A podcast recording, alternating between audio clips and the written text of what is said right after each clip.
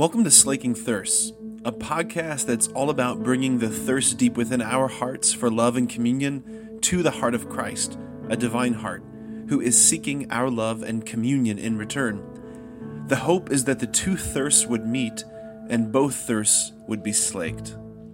I want to talk about the saint that we have today, Saint Aloysius Gonzaga. He's the patron saint of the youth. What's his story?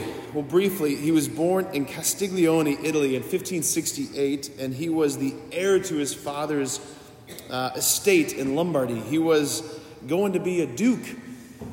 The life set before him was a life of royalty, a life of managing lands, and a life of power and influence and authority and money and all of that. That was supposed to be his life. That was supposed to be his future. But from a young age, from a young age, he had a deep and profound uh, religious sense, a deep and profound piety, and a deep and profound uh, relationship with Jesus. And at nine years old, nine years old, it's hard to imagine. Nine years old, he made a, a resolution to have a religious vocation, and he made a vow to virginity at nine years old. What nine year olds are making vows of virginity? That's what I want to know. Anyway, Little fascinating historical point St. Charles Borromeo, he was the one who gave St. Aloysius his first communion.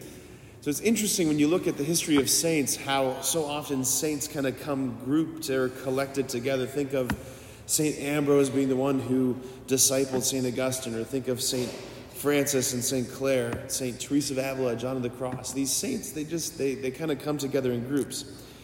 Anyway, so as he grew and his father became more and more frustrated at Aloysius's um, religious sensibilities and leanings, he, he took him on a tour through Europe to the great courts of kings and queens trying to impress his son, trying to be like, Isn't this what you want? Isn't this amazing?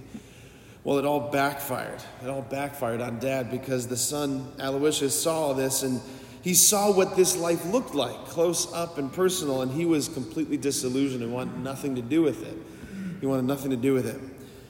So, again, out of this deep and growing relationship with Jesus, he had this desire to abdicate his title and give up his, uh, his estate.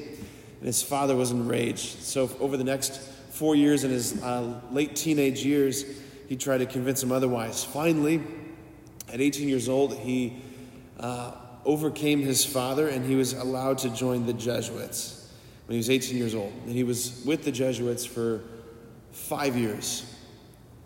When he was 23, he began working in Milan serving the plague victims. And he contracted the disease himself and he died at 23 years old after receiving last rites from another saint, St. Robert Bellarmine. Again, the saints come together. He's regarded as the patron saint of youth. Why? Is it just because he died young?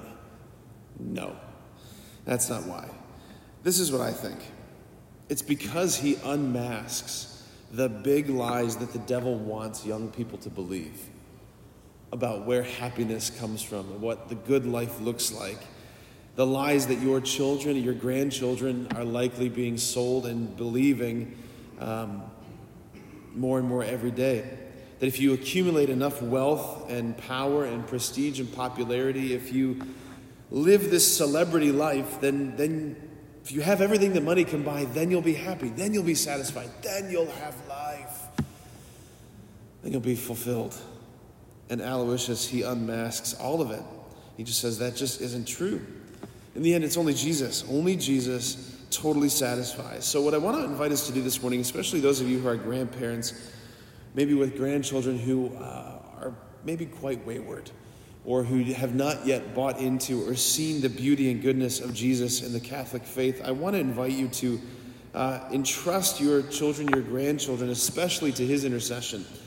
Um, I know we've got all sorts of different intercessors, but I really think Aloysius is a very powerful intercessor for all those wayward grandkids who have yet to believe the, believe the truth that Jesus is the only one who satisfies. Amen.